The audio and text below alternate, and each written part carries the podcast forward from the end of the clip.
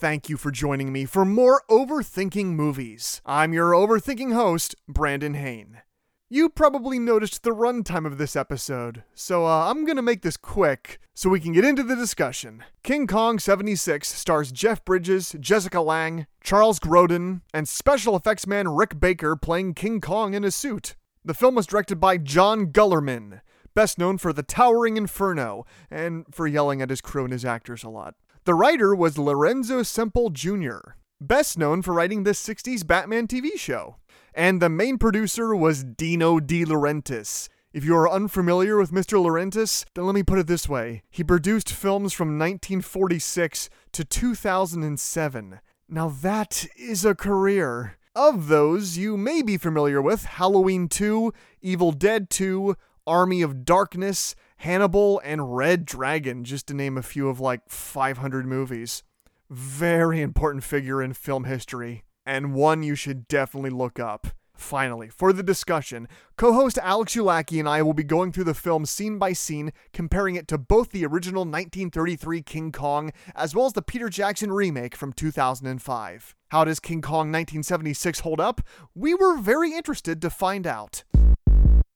So, King Kong 1976 is a very interesting movie for a lot of different reasons. It's a very different film from either the 1933 original or the 2005 Peter Jackson remake, which in itself kind of just remakes the 33 movie. King Kong 1976 is set in 1976.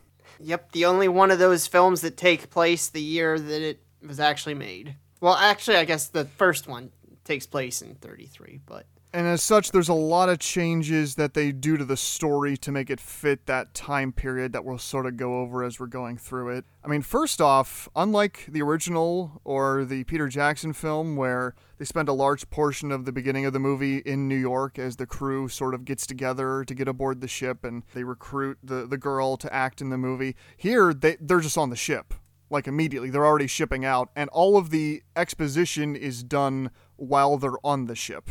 Yeah, the first scene is literally him, uh, the, the the main guy, Jack, sneaking onto the boat, pretty much. That shortly thereafter takes off. Jack in the original movie and in the Peter Jackson film, he he's recruited to be on the ship. Like in the original movie, he's just like the first mate. He just sort of gets dragged into the story as it goes along. Here, the Jack character played by Jeff Bridges gets on the ship because he's a stowaway that we later learn is a paleontologist that got on the ship because he heard rumors of the island's history of some sort of large humanoid living there.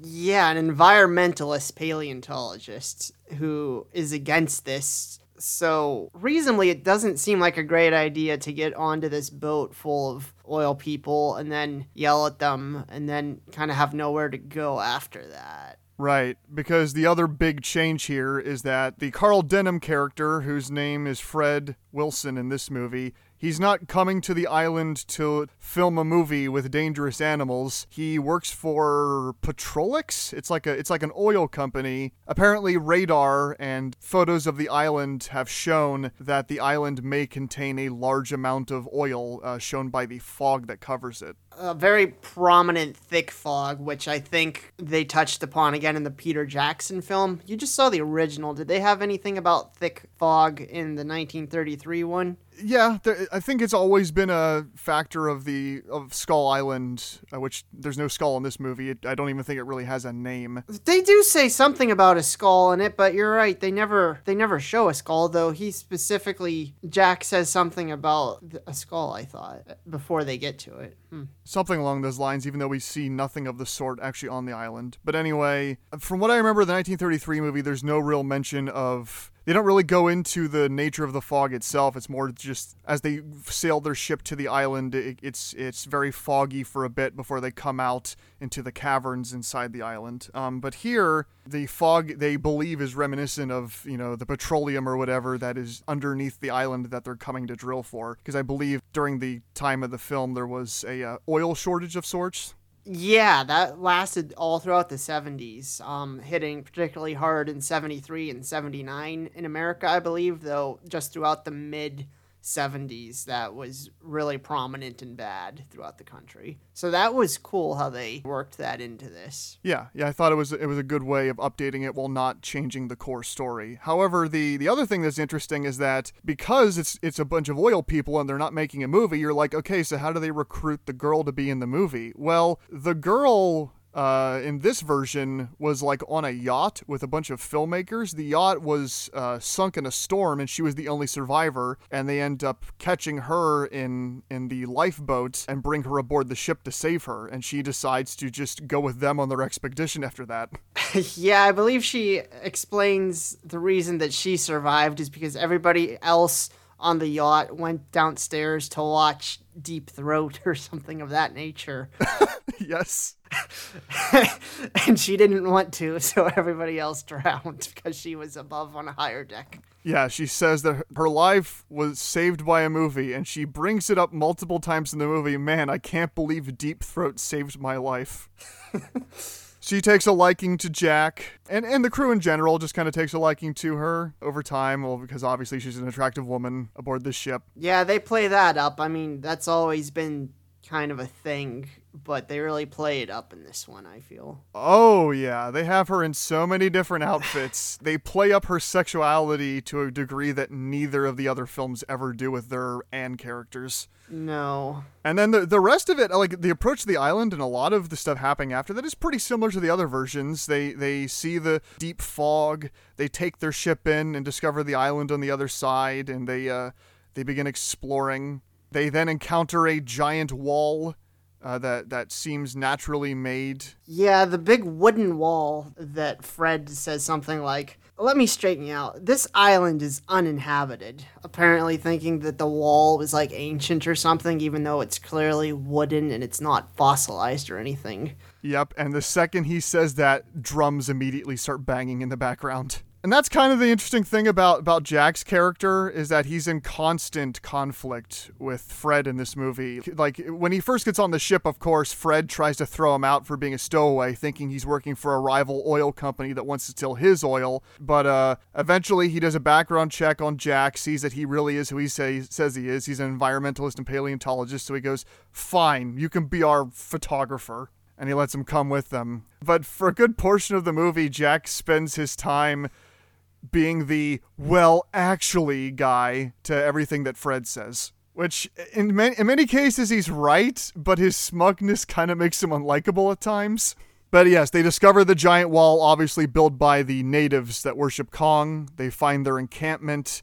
They begin snapping pictures and seeing their ritual, where just like in the other versions, they're uh, sacrificing one of their own women to Kong, and there's like a guy in like a monk, um, a uh, ape costume that's dancing. Yeah, some of the costumes were bizarre, but interesting, therefore, I guess. How do you mean?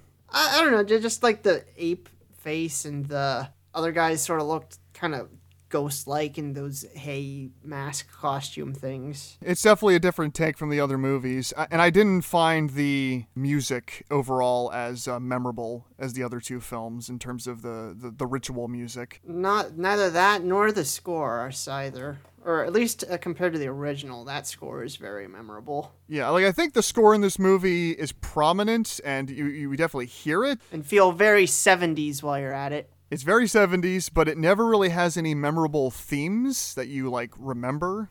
So the natives do see them, of course they do. They come to them, and just like in the other versions, they, they point at the girl. They go, We'll trade six of our women for her. Fred Wilson and his crew go, Well, no, you, you can't have her. And the natives in this version attack them. So they fire their guns into the air to scare them away and run. They go back to their ship, and then things kind of things kind of proceed pretty naturally as you would expect. Jack and the girl become closer. Yeah, that, that's right. Her name is Dawn, which she literally has a line where she explains it, where she's like, "Well, it's it's the name Dawn, but I switched around the letters to make it sound cooler," and it, that feels less like a real line of dialogue and more like they just used what they actually said in their pitch meeting for naming the character in the script.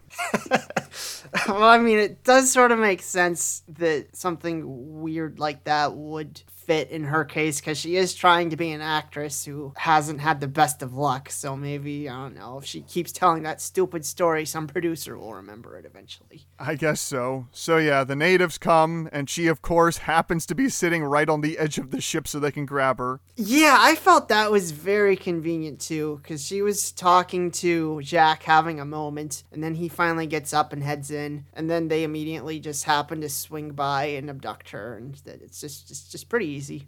He told her to go to her cabin and meet him there, but then she just kind of hangs there. And there's a lot of silly foreshadowing in this movie, like throughout it. Dwan is talking about horoscopes and she's like, My horoscope said that I'm going to travel the ocean and meet the biggest person in my life. And I groaned. yeah. Or, or, there's parts where they're showing the, the radar going over the island and there's a giant blip in the center of it. And they're like, Oh, it's just a glitch. So anyway, the natives take Anne. But here they like make her drink some sort of liquid on uh, in their encampment that puts her into like a trance. She doesn't scream as much. Yeah, she's just pretty drugged out. It seems like. So then they tie her up, and King Kong comes. And uh, unlike in the original film, where King Kong was claymation, or in the Peter Jackson movie, where it was like a he was CGI but motion captured by another actor, here they go the Godzilla route and make King Kong uh, a guy in a suit, and they play around with like perspective. Right. The suit itself is pretty detailed. What I really liked about it, I don't know if it was the actual suit or just some of the puppets that they would have on the close ups, but King Kong's eyes really have a lot of life in this one, I thought to me, when I saw that, I thought it was literally they just, it's the actor's eyes and they just sort of painted ma- makeup over it. I couldn't tell if that was the case or not because usually in any ape mask I've seen, there's usually a big glaring portion if you look into the eyes where you can see that it's fake, but I didn't. It, the eyes were, were great, whether that be in the actual suit or the puppet I was looking at. Yeah, in general, I was I was pretty impressed by the suit and just how the animatronics of the face, how expressive they were throughout the movie. Now, as far as the suit itself goes, because there was an actual person inside of it, I did feel that at times it came across as a little bit Bigfootish almost because I wasn't sure what it was, but when I thought about it, an actual gorilla, its legs would be a little bit shorter because it would u- be used to walking bipedally or, or quadrupedally on all fours uh, most prominently rather than bipedally. But because this is just a person, they have him on two legs almost the entire time. Granted, that's the route they would take in the Japanese ones like King Kong versus Godzilla, but this is the only time that I really felt that the scale was off in one of the American versions. Though the suit itself still looks good. Yeah, yeah, absolutely. One of my problems, though, with Kong's portrayal in this movie, and you sort of hit on it there, that he's portrayed more like a missing link than a giant ape because he doesn't walk on all fours. He just kind of he walks like a guy with bad posture through most of the movie. right, which again, coming from a King Kong film, does make me want to say something. Whereas I've been reviewing Godzilla films with you left and right, they got dinosaurs walking like this, dragons, robots, and none of that bothers me because that stuff's supposed to be like that, I guess, where this is not necessarily the case with this property. So of course Jack and the crew find out that Dwan's been taken. They they run into the encampment of the natives, scare them away, open up the gate uh, that Kong was in behind. They scare them all away. When I first came in, I thought they just massacred the whole bunch. No, they don't hurt any of the natives. But yeah, they mention them later. They do shoot at him, like you said earlier. But I guess it wasn't. I guess it wasn't a total massacre. I guess. Well, thank goodness. So they go go through the gate and uh, go after Kong, and then the rest of the movie, for for a good chunk of the middle, is just kind of scenes of the men searching the woods. Uh, Fred Wilson goes back and lays on the beach. yeah, you're right. He just kind of talks on his radio and just goes, "Hey guys, did you find her yet? Or did you find any oil? Uh, I'll keep looking at the radar." And that cuts back to them searching. Then it cuts back to scenes of uh, Dwan and Kong there were a, a, large portion of the island scenes I would say were just scenes of Dwan and Kong, and a lot of that seems like it was pulled into the Peter Jackson version later. I, I would say the Jackson version follows a lot of the story from the first, but a lot of the feel and scenes of the woman and the gorilla straight from this one. because in the original movie, the the Ann Darrow character, she would spe- she was like terrified of Kong. She would spend all her time screaming and trying to get away from him, and was terrified of him. And in this movie, she is. It feels like a midway point, literally, between the original and the Peter Jackson movie, because you can tell she begins to feel sorry for Kong over time, but she never really comes to really care about him like she does in the Peter Jackson movie. She kind of takes him for granted. There's clearly sympathy there, but she doesn't really like form that deep relationship with him. Well, no, because again, she still remains terrified of him throughout, even while being sorry. So, I mean, that probably distances her a little bit. Yeah, which you know it does make sense. Um, like the the way so so what happens is is that there's scenes of her trying to get away. Kong stops her. And she notices that he doesn't really try to ever hurt her. He just tries to keep her with him and that slowly brings them together. There's a part where she falls in some mud, and then the next time we see them, Kong is putting her under a waterfall to try to get her to clean herself. And the effects for this are actually pretty cool. They built like a a full size like which to be fair they did this in the original movie too but but here it's it's much more expressive. They built this giant full-sized kong arm and hand that she sort of rides in.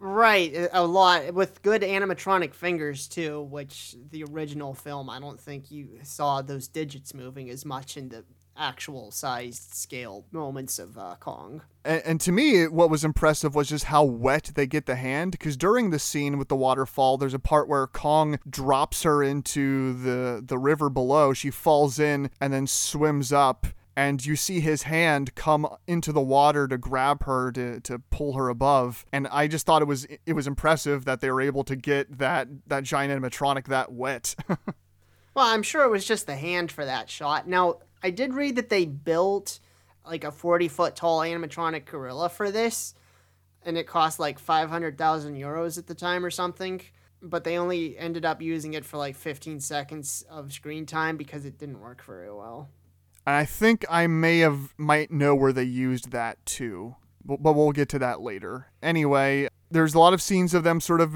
becoming becoming more comfortable with each other, even though she does want to get away from him. They go to, I guess, what is King Kong's home. It's like this, this.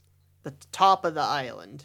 Yeah, the the top of the island, which is like this cradle of like high rocks and and smoking, uh, and and these like smokestacks pouring from what I assume, uh, I guess Fred thought was oil. And I want to point out before this scene, they did have the scene that has been in most versions of this where all of the crew are trying to get closer to Kong and they have to cross that giant log over a giant ravine and King Kong sees them and has to shake them all off the log and only the smarter guys are able to hide on the the sides of the wall in time uh, to escape falling to their doom. Jack Prescott is among them. He is able to get off the log in time. And hey, the the black member of the crew survives. That's new. He's like the only only one to survive who goes on the land besides Jack. So not not bad. Yeah, yeah. I feel like that was almost like a self-aware touch yeah, Kong shakes them off, and oh my goodness, what is it with these 70s and 80s movies where when people are falling off of something high and they show them falling to their deaths, the special effect they decide to use is like this horrible green screen of them falling, and they're like falling in slow motion. But it's not like it's supposed to be in slow motion. It's just that the way they film it, it looks like they're falling slow and it it looks horrible. Like like the, the, like in the original 30s movie when the when the characters are falling off the log, they just like cut to these dummies that they threw off of a high place hitting the ground and they just add screaming sound effects. That was more believable. uh, yeah, the green screen in here did not hold up great. A lot of the effects are good, but the green screen is particularly bad at a lot of points. So Jack ends up on the side of of the bridge where Kong was, and the and the black crew member ends up on the side uh, leading back to the ship. So Jack tells him to head back, and he goes on to find uh, and Kong. And, and around this time, we see scenes of Fred Wilson beginning to discover the truth that the oil on the island is in no way a- able to be used for actual oil. It, it, according to his crew member, it's like something like it would take thousands of years for it to become actually usable. So his whole expedition turns out to be pointless. Yeah, his sassy crew member tells him that it's just a pin bucket away from being usable on a geological scale. Just give it 10,000 years. Then he makes some sort of joke about how maybe that Kong could be useful for commercials, like having a giant ape as a mascot, and you see the wheels begin to turn in Fred's head. So Jack finally discovers Kong's home, and around this time, we finally get another monster. A giant snake shows up, and Kong fights it, and it's the only fight with another monster in the entire movie. no dinosaurs in this version, which I mean kind of makes more sense. Not that a giant gorilla makes a lot of sense, but if you could believe in such a thing, further expecting us to believe dinosaurs have remained on the island is a bit preposterous. But I mean, the dinosaurs are really fun and people love dinosaurs. I miss the dinosaurs. I mean, they still try to pay tribute to the fights in this scene because just like with the uh, T Rex in the original movie and the Peter Jackson film, Kong kills the snake in this version by opening its mouth until it breaks his jaw. Did it was it the mouth? It almost looked like it breaks its whole head off by the jaw to me. Whatever it was, it ended up being really bloody though. Yeah, it was real gory. I believe it was the same where he opened up the mouth until it snapped open, and then yeah, it was it was all blood. But anyway, Kong defeats the snake, but around this time, Jack is caught up to Dwan. He's able to pull her away from Kong. Kong sees them and runs. And just like in the other versions, Jack and Dwan uh, jump off of something high to escape Kong and fall into the water below. They lure Kong. Now, of course, this whole time, uh, unbeknownst to them, Fred has Fred has been planning. Hey, I, I can't get my oil, then then I'll get my big catch either way. So he calls in for his oil company to send him some drops of containers of of uh, I assume a gas that will put Kong out and that they airdrop.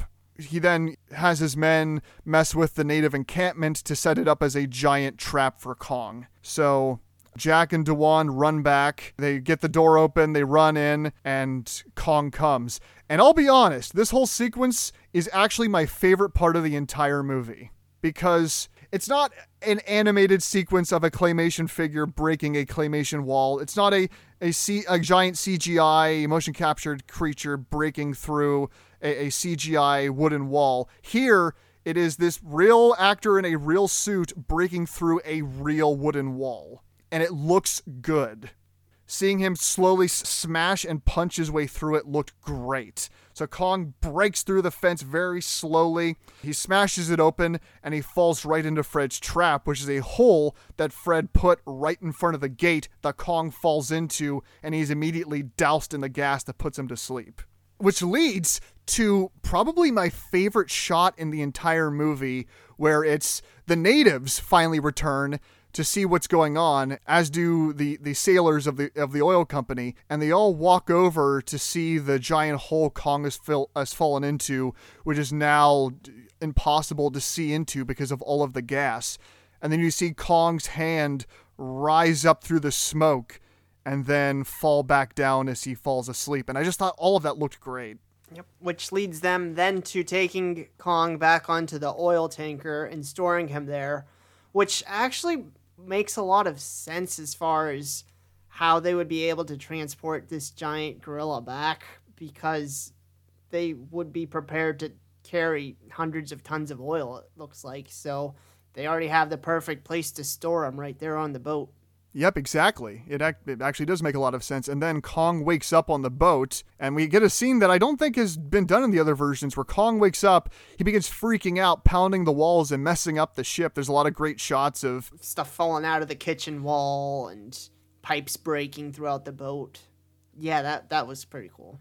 yeah, the engine room mess getting messed up. It's all good, like practical stuff. And then uh, Dwan hears Kong freaking out, realizes that she needs to stop them, or or they're going because they because they then threaten they're going to flood the area Kong is in to kill him. So she runs over, and Jack's like, "No, don't go down there." And and and she actually goes, "I'll jump if you get any closer." And Jack's like, "Okay." So he stops.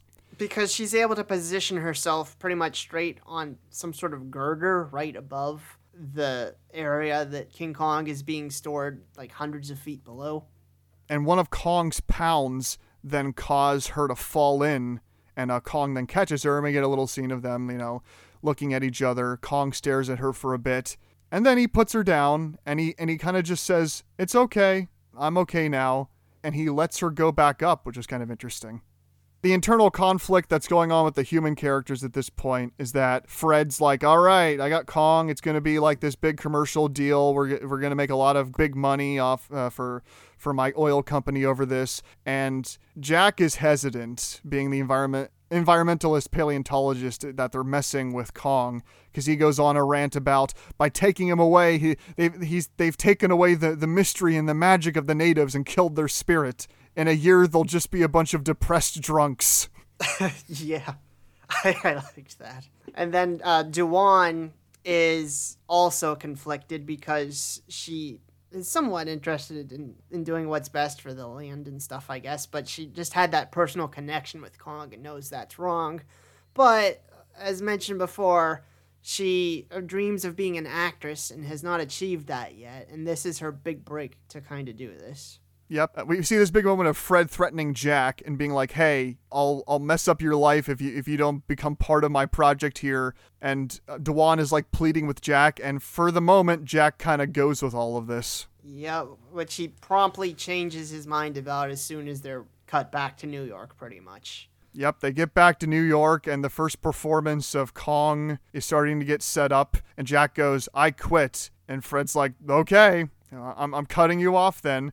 And Jack goes, "Dwan, come with me. Get get out of this." And because you know they they have truly built up a loving relationship throughout the movie. There's even a point in the movie where Fred tries to ask, "Oh, I mean, have you two considered getting married just to make it part of the marketing?" We could do it right on stage. We could have King Kong initiate you.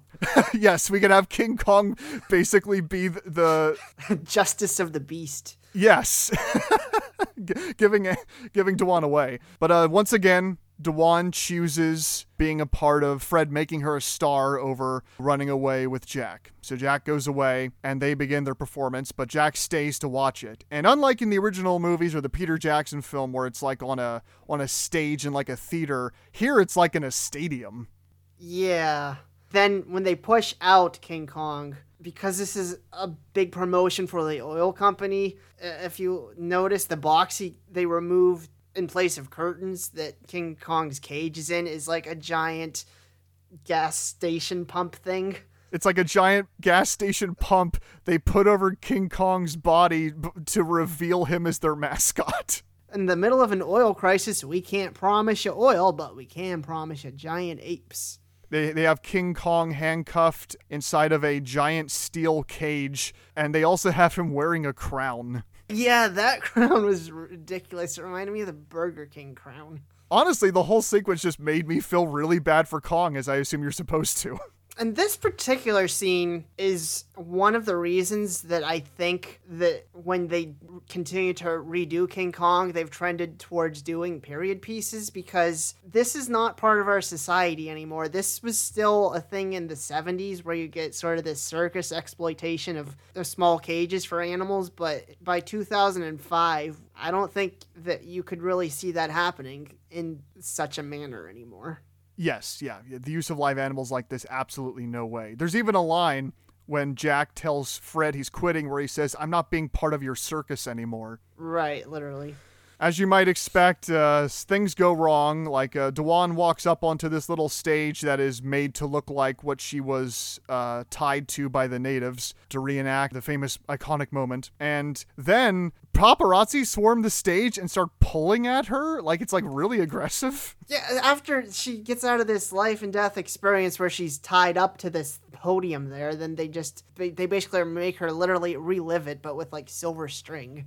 Yeah. So the paparazzi swarm the stage. They begin pulling at her, and then Jack immediately sees what's going on because he's the character that knows everything that's going to happen in this movie. And he goes, "No, don't don't do that. You'll anger him." And so of course Kong gets angry seeing these people these people hurt Anne. He begins snapping his bindings, breaking through his cage, and of course he goes mad and goes goes into the audience. We actually see him like step on people.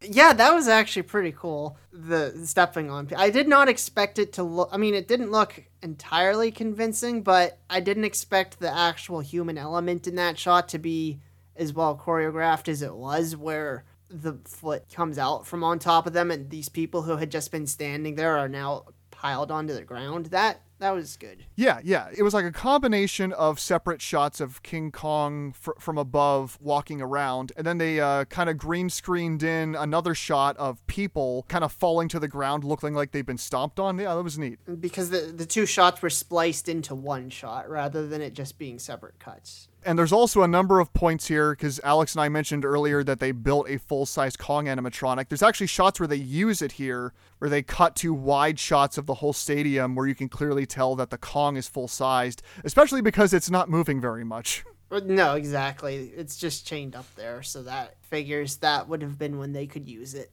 Yep. There's also shots outside of the cage where they use it too, but it's only like the, the hand and like the head that are really moving. And unlike the other versions where the filmmaker Carl Denham character lives until the end to deliver the iconic line, here his spiritual successor Fred Wilson just gets stomped on. Yeah, very viciously. This is Kong mostly just happens to step on people, but he deliberately steps on Fred. Right, because earlier in the movie, he actually did see Fred when he was uh, coming to break into the wall because Fred was standing on top of the wall. Right, he knows Fred is a bad guy, which I mean, Carl Denham is sort of a sleazebag, but I guess even somebody in the audience like myself can forgive a Hollywood sleazebag before they can forgive a big oil tycoon. Yeah, yeah, the movie was vicious towards him. Uh, Kong, Kong completely just stamps on him, and that's it. And to be honest, it was a bit arbitrary. It was kind of just him running into Kong. Like, like I guess he was trying to stop him, and he was going beyond all logic and reason. But come on, Fred. Now, I wasn't particularly upset when he died either. Carl Denham is a very fun Yeah. character, and though Fred did put some fun into the movie, I didn't feel like he was as fun as the Carl Denham character. Would you agree? Yeah, I would say Fred's performance was his actor was very good and he was he was memorable. But Carl Denham coming to the island because he likes filming movies in dangerous places is a much more interesting character than man looking for oil. Yeah. And there's also plenty of scenes where Fred puts human life under finding oil, so it's it was kind of set up here. Again, no big loss. Kong escapes, goes into town. We get a recreation of the scene from the original movie and the Peter Jackson film where, where he smashes up a, a railway car. And that looked really good here between the scale of the, the railway car and Kong and uh, him ripping the roof off, the flames exploding, gas shooting out everywhere. This was uncharacteristic to other King Kong films for me too because some of my favorite the most memorable sequences for me happened with King Kong in the city or like you said maybe on the boat too. There was some memorable stuff more so than the island actually which in both the original and the Peter Jackson film I find to be vastly to be the best part of the films Yeah, and in this version, Dwan and Jack are actually inside of the, the, the train car when he's ripping it up. So they like escape out the back and run away. Oh yeah, and there's that shot where King Kong finds a woman who is in a dress similar to Dwan, and he pulls her out of the car, and then he realizes that's the wrong one, and he just like flings her back or something. Yep, which he also does in the Peter Jackson movie. Here they portray it by uh, like a little doll that King Kong is holding that we that from a distance away looks like a real person, and then he kind of throws it. And then Jack and Dwan kind of forget about Kong. They like find a restaurant and just sort of chill there. I guess, but the point of the scene it's them once again sort of going over their relationship and talking about what they want to do with their lives now. But they sort of just like forget about Kong. Yeah, they're busy having a moment. Did come across as kind of odd to have happen there in the movie. I mean, not from the movie perspective, but from like if they were in the middle of this perspective, yeah. I mean, they were like in the middle of an abandoned restaurant, for goodness sake. It looked like that part of the town might have been evacuated or something. That's the scene where once again where Dwan is trying to patch things up with Jack. And the thing is, Jack still has Kong on his mind because as they're walking into the restaurant, he looks up at the Twin Towers, and for some reason he goes, Actually, that, that sight, it's familiar to me. And we learn that's because, oh, right, Kong's home on the island also had two giant rocks that resembled the Twin Towers. the use of the twin towers here is kind of fitting because when the, they generally resort to using the Empire State Building, that's what they went back to in the 2005 version, obviously. But in 1933, that I think that was also the year that the Empire State Building came out. It was somewhere around there, so it was incredibly new when the movie came out. The World Trade Center and this one was also only a few years old as this movie was released. So it was the big new thing in New York. Kong is, of course, walking around, st- still, uh, you know, bashing up buildings and walking downtown. And then somehow Kong finds Dwan in this random building that her and Jack walked into because he reaches in and grabs her. And I'm like, how did he find her? I don't know, but I don't know if it's just that he can sniff her out. It doesn't illustrate Kong sniffing or anything particularly like that, but he's clearly on a mission going through the whole city, crossing the river and everything, looking for her. And they don't really emphasize how King Kong is finding her. He's just kind of tracking her like a bloodhound.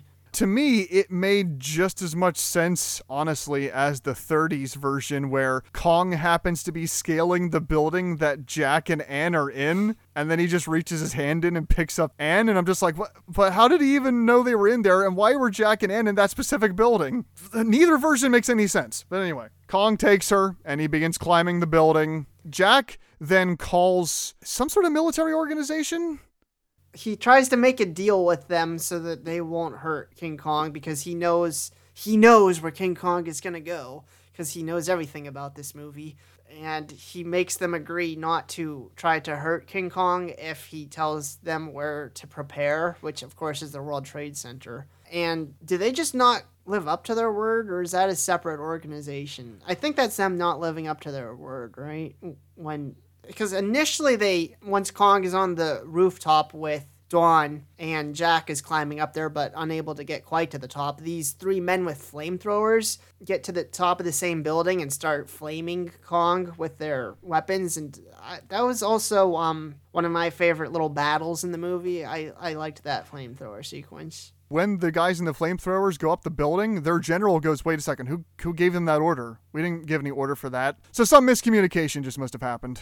Yeah, I don't know if the miscommunication would account for people in helicopters flying in with machine guns though. Well, maybe that happened just because Kong killed some of their men, but but who knows? They don't really explain it. But yeah, that sequence was cool. It, like Kong picks up something nearby on the building and be, and rips it up and begins tossing it at them. And even like the shots of the fire hitting Kong and, and catching some of his fur ablaze looked pretty good. Kong throws, I think, a container of like oil or gas or something at the flamethrower guys and blows them up.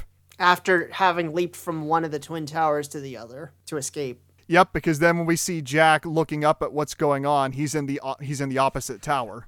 he sees the guys get blown up and he's like, "Yes." Yes. Oh my god. Yeah, yeah, yeah. He reacts to the to Kong killing people by going, "Yeah, heck with those guys. Yeah." And it's like, uh, "Okay, Jack. He's a giant monster that's killed people." then some helicopters fly in with armed turrets that then began firing on Kong. Uh, this f- freaks out Dwan, and that's the thing. Like Dwan actually tries to stay with Kong, tr- hoping that that will that will make the uh, the men not hurt him. Kong intentionally pushes her away. Yep, and then he gets shot into a bloody pulp. Yeah, like the Peter Jackson movie and the original film, like there you there was definitely some blood on Kong and you could see maybe where some of the bullet holes were, but here it's actually pretty gruesome just how messed up they show him get by the by the end of the the fire. Just like with the snake death, like th- this movie has the, has the most gore out of any of the King Kong movies and and, and it succeeds in making you feel sorry for him Yeah. because then he, he finally falls down on top of the building and Dwan's there trying trying to do something comfort him but she's she's crying. She is so messed up by all of it. And then Kong he was laying on the side of the building so of course you know gravity and his weight pulls him over and he falls to his death with another terrible green screen falling effect. And then Jack and Dwan meet to see the remains of King Kong's body and in a really interesting and cool dramatic touch, the movie actually begins playing King Kong's heartbeat as it begins to slow down before his death. The thump, the thump, the thump, the thump, the thump, the thump until it stops and he finally dies. And and Dwan is crying. She really feels for Kong. And Jack goes down to find her and Kong. Jack's messed up by it too. And and Jack calls for her. She calls for Jack. She begins running to him but she's blocked by the paparazzi that won't let her pass because they're just swarming her and the movie just ends there like there's no final line there's no it was beauty who killed the beast it just stops I also kind of like that they don't even fade to regular black screen for end credits. They just kind of start playing it over the crowd still gathered around this giant deceased beast, trying to get their pictures and talk to everybody just in this long shot of it. And it just continues on that the whole time. I'm not exactly sure how to explain the feel of it, but it kind of left an impact that way. Yeah, like I think what they're the message they're trying to push here or what they're trying to say here is that Dwan and Jack are pulled away from each other because of uh, Dwan's choice to choose fame over going with the person she loves. And so it created this permanent rift between her and Jack, which is why at the end of the movie they're separated because she's literally pulled back by her fame by the paparazzi. And I think that's what they were trying to do with that scene. The message they're trying to get out of it, like like punishing Dwan's character for choosing fame. Because that felt like an intentional choice that they didn't get back together. yeah, it's pretty gruesome, like mean spirited at times. So that's the 1976 remake of King Kong. It's a very interesting and really different take on King Kong, but at the same time, it does still tell the same basic story, just with some modern themes. So, how would you compare it to the 1933 film and the 2005 film? Um, I think both the 1933 film and the 2005 film are overall better executed stories and I like the characters better in those movies. However, I don't think, because not a lot of people talk about King Kong 1976, and I don't think it's a bad movie by any stretch. I actually think there's a lot of things that work in this film. I just think that it's not to the degree of, of the other, of the 2005 film or the 1933 film. I feel like it, there's parts of it. I don't really care for Jeff Bridges' Jack character. You know, I feel like they were trying to make a character more likable because the Jack in the original 1933 film was not great either. Here, I almost feel like they try to make Jack the audience surrogate. He's like, he knows what's happening. He always knows, he's always one step ahead of the other characters because I guess he's almost taking the place of people that are familiar with the story of King Kong. He's the one that knows the plot points coming up, so he's trying to avoid them and push them back, kind of adding to the whole tragedy of it. But I also didn't find him very likable because because of that aspect of his character, he's very smug. He's always constantly being like, "Well, actually, this is how this is or this is how that is." And on the other end, Fred Wilson, the oil tycoon, he's not a likable character either. I don't know. There's something about him that I never really felt the same amount of annoyance that I did with Jack. Right. I mean, basically, though, overall, between all three of the main characters, this is not their best version for any of them. No, absolutely not. And that kind of goes through everything in general. There's things that definitely work about this movie, but it's not a it's not a grand film on the scale of either of the other versions. Right. What what were your overall thoughts on it, Alex? I feel similar. I feel that the art, just some of the technique from the 1933, should be preserved to an extent, despite some of the controversy of um, some of the other aspects of the film. This one, I'm not sure if it does pull its weight in that aspect as far as some of the things that weren't acceptable to still do even by 1976 versus today though there are some nice shots in it. But generally i would just recommend watching the 2005 peter jackson version and only watching the stuff on the island because that in itself is a full-length film right there yep. This film is only about two hours and 15 minutes, while the Peter Jackson film's like three and a half hours. And it is excessive. It is way too long, but it is a better movie. I also thought the pacing on this version was a bit slow too. Some of the shots lingered longer than they needed to. I mean, it wasn't, I mean, heavens forbid, like, again, the Peter Jackson version doesn't get to the actual island until the point that the 1933 film is already done but once they're on the island, the pacing's actually nice. And if you were gonna watch this one, you might consider watching the whole movie because again, it's slow, but it's not, you know, it's not Peter Jackson. It's an interesting movie, but I feel like it's only worth watching if if you've seen the original movie and you've seen the Peter Jackson film and you like them both, but you'd like to see just another take on King Kong, this is a fine movie. Right, right.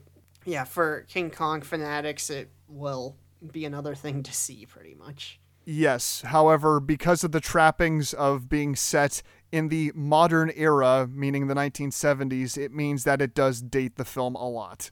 I've, I mentioned at some point when we discussed that we were going to do this film that I, I rode the ride they used to have at Universal Studios based specifically off this film. And come to think of it, I think we hit one of the points as to why it may have been taken down because I rode that ride on my trip to Universal in 2001, probably in July. The finale of this the ride takes place entirely in the city. I think it actually takes place on like the train type of thing like king kong is battering in here. There's a chance that it might depict the world trade center in that ride because that's where this film ended. And of course what happened in 2001 two months after i would have been there. That may have been part of the reason they took this down in addition to maybe just wanting to reboot it again and prepare for the peter jackson film. But Oh, because Peter Jackson's film was already being planned out while he was working on Lord of the Rings. They were like, we're ready to do a King Kong remake. And so Peter Jackson had to jump literally from Return of the King